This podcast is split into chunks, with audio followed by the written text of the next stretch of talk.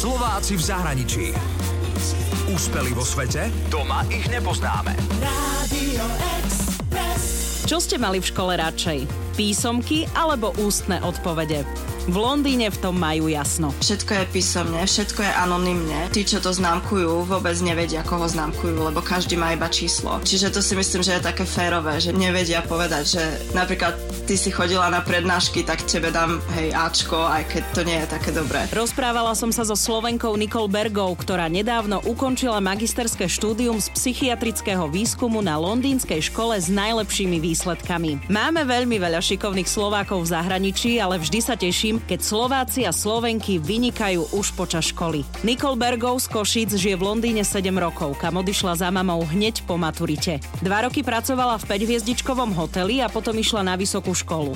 Bakalára má zo psychológie a na King's College London si spravila magisterský titul psychiatrického výskumu. Momentálne pracuje na tejto škole vo výskume, ktorý skúma biologické, psychologické a sociálne faktory, ktoré ovplyvňujú zdravie a využitie zdravotných služieb u mladých ľudí. Čo ma však na Nikol zaujalo, tak za bakalára dostala ocenenie, že bola najlepšia z ročníka, potom dostala dekanovú medailu, pretože mala najlepšie výsledky zo všetkých študentov magisterského štúdia v danom ročníku na Inštitúte psychiatrie, psychológie a neurovedy. Mimochodom, tento inštitút je najlepší svojho druhu v Európe a druhý najlepší po Harvarde na svete. A dostala aj ocenenie za inováciu vo výskume. To bolo vlastne z predmetu, ktorý sa volal terapeutický výskum psychiatrii. Môj výskum skúmal liek, ktorý sa používa na sklerózu, ale aby sme ho mohli potom skúsiť v anorexii. Čiže to bolo inovácia v tom, že som zobrala liek, ktorý sa používa na niečo iné a navrhla som ho, že môžeme ho skúmať, či by mohol na základe biologických procesov, ktoré poznáme, či by mohol mať účinky aj na inú vlastne chorobu. Wow,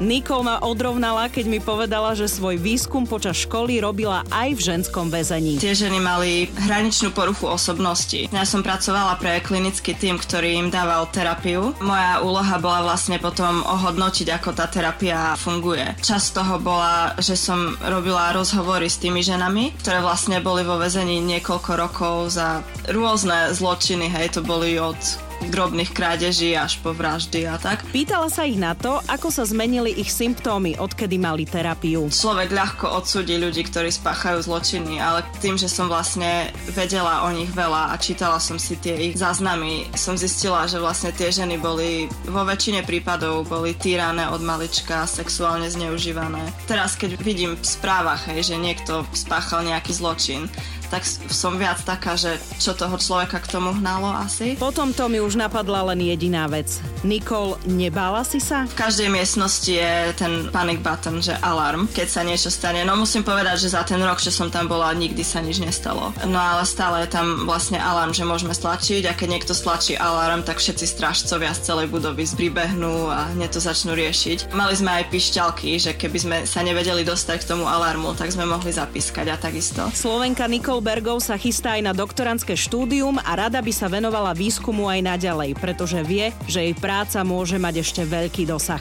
Držím palce. Úspeli vo svete? Doma ich nepoznáme. Slováci v zahraničí.